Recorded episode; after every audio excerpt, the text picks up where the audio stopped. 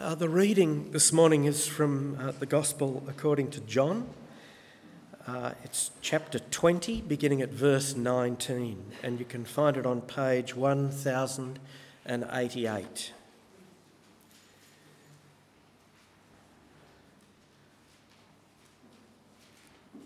John chapter 20, beginning at verse 19. On the evening of that first day of the week, when the disciples were together, with the doors locked for fear of the Jewish leaders, Jesus came and stood among them and said, Peace be with you. After he said this, he showed them his hands and side. The disciples were overjoyed when they saw the Lord. Again, Jesus said, Peace be with you. As the Father has sent me, I am sending you.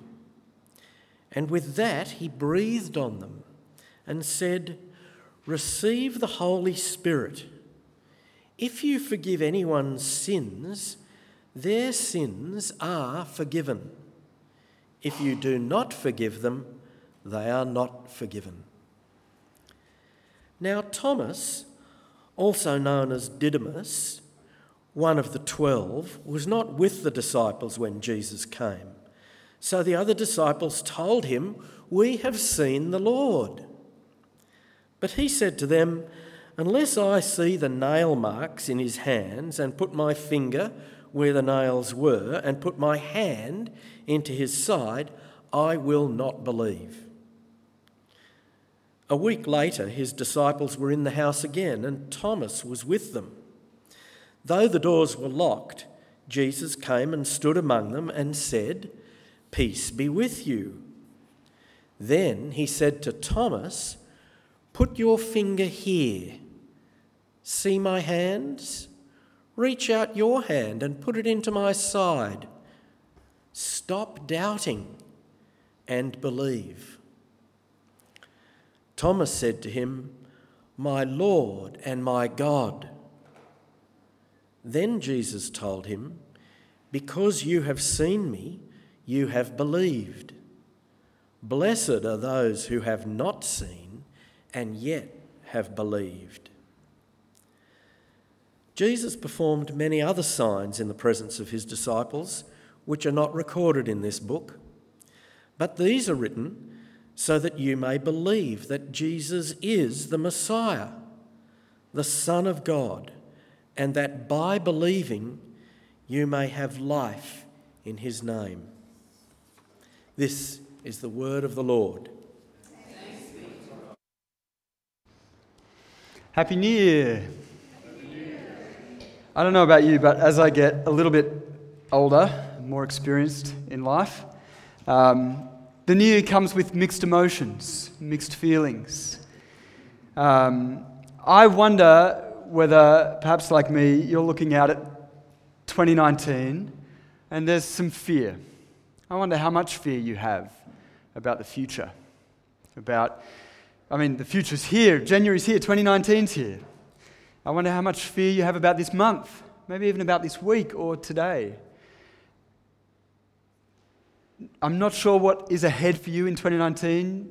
You're not sure. Maybe you've got some ideas about what's ahead for you in 2019 and what's going on for you this year. But we can have a lot of fear about the future, can't we? We can have a lot of fear about the future. Uh, some fears that come to mind are fear of failure.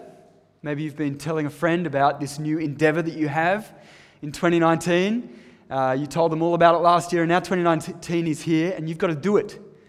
Uh, but maybe you're beginning to fear a sense of what if I fail in this new endeavor? Maybe it's a new job or a new thing. Maybe it's fear of failure as a parent or as a spouse. Maybe it's fear that you'll fail in some of your New Year's resolutions. How are they going for you? I've stopped, by the way, even making resolutions. So we have the fear of failure. Some of us have the fear of circumstances, just future circumstances, future circumstances, uh, things beyond our control that just might happen. Uh, maybe with a new year comes a new job for you, maybe a new school, uh, a new course, a new program, uh, maybe a new relationship, a new circumstance in your life, and you just fear the unknowns and fear that change. With the new year also comes uh, the fear of, it can come the fear of friendships and how our relationships are going. Maybe you're more alone or feel more lonely than you've ever been, and you're afraid of being alone in 2019. Maybe it's insecurity in a particular friendship. Maybe it's a fear of, uh, of being hurt again in a relationship. We can have many fears about the future. And the problem with fear is that fear can paralyze us. Fear can stop us from being a part of the future that we're feeling called to or that we've dreamt of. Fear can paralyze us. And in view of this passage, maybe the question for us this morning is Has fear made you lock your doors? Has fear trapped you in a room, made you batten down the hatches and just stop? Has fear got you all locked up, unable to embrace the future and live the life you feel like God is calling you to? Uh, in this passage, the disciples are physically locked in a room. They've gone into a room, they've locked the doors, and the Bible tells us why. You don't lock the doors on a room for no reason. For fear of the Jews, the Jewish leaders. Why are they in fear of the Jews? Well, Jesus, their leader, who they'd been with for three years, was hated, trialed, and then executed by the Jewish leaders. And so his followers are wondering let's, let's hope that doesn't happen to us. Maybe if we go and hide ourselves in a room and lock the doors, that won't happen to us. Uh, and so John is telling us that story about their fear of the Jews, but he's also telling us this story for another reason. He's telling us this story for his readers. He's writing to a particular group of people, sharing this story for a purpose. And that purpose is that the people who would be reading this for the first time are likely to be Jews themselves who have come to believe in Jesus. And as a result, the Jews around them who, have, who don't believe that Jesus is the Messiah are removing them from the community. And so they're, they're experiencing for themselves, John's readers are experiencing for themselves fear of the Jews because they don't know what's going to happen to them this week or this day or this hour. They might be removed from the community, the believing community that they're a part of. Everything they've ever known taken from them. And so this story addresses fear. And Jesus comes into the room where the disciples is, disciples are, and he says, "I am sending you." And I wonder if he used the door as a prop. He pointed to the door and he said, "I am sending you from this room out there." And he says, I'm sending you out because I don't want you to live in fear. I want you to be out there in the world, living by faith. And what I love about this story is that Jesus comes into the room of their fear. He comes, He doesn't wait outside, uh, He doesn't wait for them to muster their own courage and come out. Jesus appears in the room where they are. He stands with them in their moment of fear and in a conversation with them gives them everything they need to embrace the future and to leave that room of fear and to walk by faith into their future. And so I want to look with you today at what Jesus has for them because I believe it's what he has for us for 2019. Four things Jesus has for them He has a relationship, He has a reason, He has a resource, and a responsibility. He has a relationship, a reason, a resource, and a responsibility. Let's have a look at that together. Verse 21, a relationship. Jesus said, Peace be with you. Jesus offers us a relationship with Him in 2019. The term peace be with you, I want you to see past the formality of that line. We don't greet one another like that today, or maybe you can, and that'd be fun. Uh, we say hello, and that's what Jesus was saying. He was just saying hello to his friends. But it's quite remarkable when you consider the story and where we're at in the story of his relationship with his friends. The last time Jesus was with them all together, they deserted him in the garden. At the hour of his greatest need, they fled. And then his closest friend, Peter, who had promised that he would never deny Jesus, denied him three times. He goes, I don't know him. I don't know him. I don't know him. And then Jesus turns up. You can imagine the shame and guilt they felt from having abandoned their friend. And yet Jesus turns up and he holds out an olive branch. He's forgiving them. He's not holding their failures against them. He's reconciling, restoring the relationship. And John, by including this story, is showing us what is most important to Jesus. They are.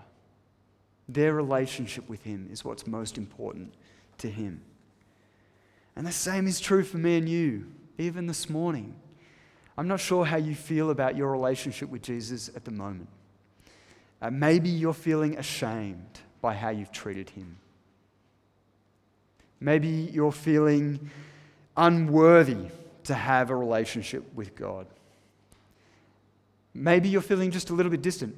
You got a Christmas card from Jesus, or maybe you saw his face on it, an artistic impression of his face, but you haven't been that close in 2018. Maybe you thought you'd locked him out of your life. The good news is, Jesus comes to you and he reconciles the relationship. I think the answer often to our fears of our friendship with Jesus is not to think about what we're like as a Christian, but to think about what Jesus is like as a friend. And he's a really good friend. These are not special men, they are failures of friends and yet Jesus offers them relationship. So Jesus offers you a relationship in 2018, no matter where you are, how you're feeling about your relationship with Him. Secondly, He offers us a reason, a reason to live, a purpose.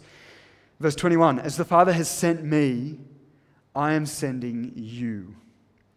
Last week I mentioned I love being a part of something bigger than myself. As a little kid, it was about being a part of a soccer team, wearing that jersey, running out on the field in the rain, and just being a part of what was happening. As a, a, when I was a bit older, it was about being a band member. You know, remember I was trying to be a cool rock star as a kid, and never turned out. You know that. And um, and then as I got older, I even just loved being a colleague at work. I just love being a part of a team, something bigger than myself. And the truth is, we all find our meaning and our purpose by finding a particular part to play in a particular story. And for you, it might be a mother, it might be a father, it might be a husband, it might be a friend, it might be a grandmother, it might be a lawyer, a doctor, it might be a finance guy or a chairperson or a creative person. These are all great things to do and to be a part of. But Jesus says there's a story behind those things, a really big story to be a part of, that give all of those things their real meaning and their purpose. In verse 21, Jesus says, As the Father has sent me, I am sending you. What, what's Jesus doing there? He's inviting the disciples. In fact, he's drawing the disciples into the story of the Father and the Son. If you are a Christian in this building today, you are a part of God's plan for the world. You're a part of the cause. You might be a part of many great causes, but you are a part of the cause. You might have many great purposes in life, but you are a part of the purpose. You're a part of the God's purpose for his entire world, the kingdom coming, the new heavens and the new earth. In Genesis, uh, in, in the Bible, there's two great commissions. The first one's in Genesis, uh, where God says to the man and woman, He says, Be fruitful, increase in number, fill the earth, subdue it, rule over it, take care of it.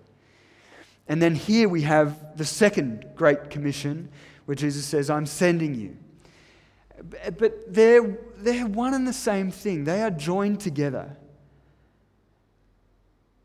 God is making the world what He intended. And when Jesus says, I am sending you, He is saying, It's beginning, it's begun, and you're a part of it. Jesus didn't turn up to planet Earth, do a job, leave here, and leave us waiting until He comes back again with nothing to do. Rather, He came here, He did His work, and then He passed His work on to us. We're his succession plan. He employed us to continue the work that he began in the world. There's a reason to live. There's a reason to walk confidently into 2019. All the things that you do ultimately belong to that mission and that purpose. Uh, I love this, this quote uh, by the New Testament scholar N.T. Wright. He says this He says, When God saves people in this life, such people, me and you, are designed to be a sign and foretaste of what God wants to do for the entire cosmos. But what's more, such people are not just to be a sign and foretaste of that ultimate salvation, they are to be a part of the means by which God makes this happen in both the present and the future. You and I are a part of God's mission in the world. We're employed. God has put us here right now to continue his work in the world. I told this story about a year ago, so I'm expecting you've forgotten it. Um, but it, it relates. About a year and a half ago, Naomi and I got to go to the UK, and we were in London, and I got to visit the Churchill War Rooms, these bunkers underground under London where he controlled the armed forces during World War II. And uh, in one of the rooms, there's this seemingly very ordinary book behind this beautiful glass cabinet with all the lights and things. And I thought, that's strange. It's just a book with a list of lists and lists of things in it.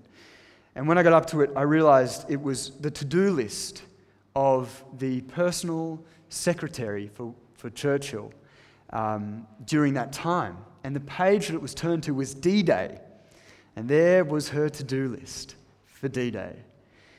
And it just struck me that everything she had done on that day and all the days before contributed to that victory, to the beginning of that victory, to that day, to the completion of that plan.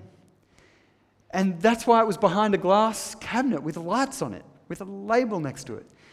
And I thought, most of my to do lists end up in the bin.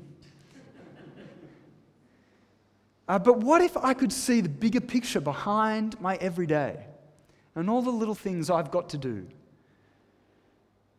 What if everything I was doing in my life, whether it's shopping, eating, doing stuff around the home, what if everything I was doing was contributing towards God's plan for the world?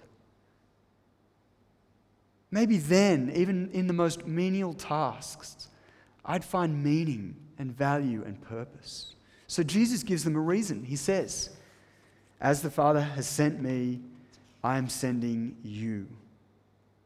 That's a reason to leave your fear behind in 2019 and to live a life of faith. Thirdly, he gives us a resource. Jesus gives us a resource. Jesus has resource for you to live out this mission in 2019.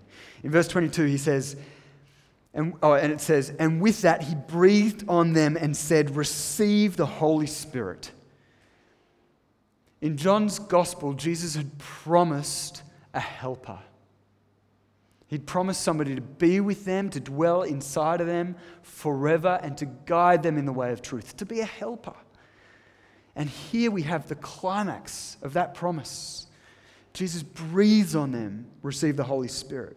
It might be strange to you um, that John uses the word breathes. I kind of hope Jesus had really good oral hygiene. Uh, um, I can't comment on that, but I wish I could.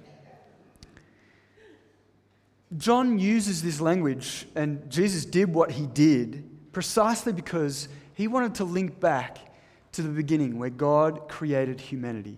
In Genesis chapter 2, verse 7, the Bible says, Then the Lord God formed a man from the dust of the ground and breathed in his nostrils the breath of life. And the man became a living being because God breathed on him. What's the link? The gift of the Spirit is there to make us fully the human beings we were supposed to be, precisely so that we can fulfill the mandate at last. The gift of the Spirit makes us who God fully intended us to be as human beings. And as this, it's, it's like we get a new life. You've heard that term before? We get a new life. We become the new humanity that, that, that is able, through Christ, to bring about God's purposes in the world. So we have a resource. We have the Holy Spirit who transforms us and changes us so that we can be who God intended for us to be and bring about his purposes in the world. And that is indeed our responsibility. Number four, our responsibility. The fourth thing Jesus has for you for 2019 is a responsibility, a great responsibility. Verse 23 If you forgive anyone's sins, their sins are forgiven. If you don't forgive them, they are not forgiven. In line with what the rest of the Bible says about the forgiveness of sins, uh, I'm not sure this is saying that a particular individual has the power to forgive any sin against God. God alone forgives sin. But, and most commentators agree, the way in which we forgive sins is by proclaiming the gospel, telling people the good news, and telling them about the effects of belief. What happens when you believe? You are forgiven. You can live a life with God. In other words, the church has the message of forgiveness. We have the message of hope for our world. We have that responsibility, you and I, in 2019. And we are not to keep it a secret. We are to show and share the good news, tell everybody that through Jesus, people can be reconciled to God, that the world will find its ultimate hope. I don't know about you, but um, often as a Christian and as a part of the, the, the church, I feel like I can feel, I can feel very insignificant. I don't know whether you've felt like that. The church, how much impact is our church having in the world? Have you ever asked yourself that? I mean, here we are, 100 people out of, you know, who knows how many, just even in Willoughby. It's, it seems small and insignificant. And I imagine that's exactly how the disciples were feeling as, as their leader had just died and seemingly disappeared and they're in that room going, Did we miss something? Is there something bigger to be a part of? And I imagine that's what John's original readers were thinking when they're being kicked out of their local church, the synagogue, for believing in Christ. They're thinking, maybe I'm in the wrong boat. But by, by Jesus giving them this responsibility, as he does here, He's putting the church at the center of what God's up to in the world. And he's saying, No, you're it. The church is it. The responsibility of sharing this news is, is with you. And so we have a great responsibility in 2019. The responsibility of this community is to bring hope and life, and the message of forgiveness, of healing, and of hope to Willoughby and to the nations. You might have many fears of failure in 2019. You might have many fears of what's coming. You might be fearing loneliness. You might be fearing the worst. But faith in Jesus, trust in Him, trust that He has a relationship for you that is like no other. Trust that He has a reason for you to live. Trust that He's given you the resource, the Holy Spirit inside of you to be who you need to be. And trust that He has given you a great responsibility, sets us free from fear, and opens the door to the future, opens the door to a future of faith. Why don't I pray that we would have that this year together? Let's pray.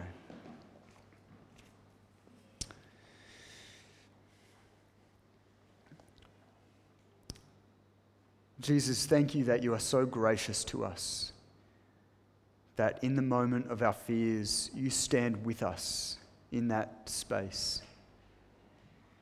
Thank you that you give us a relationship, a reason, a resource, a responsibility.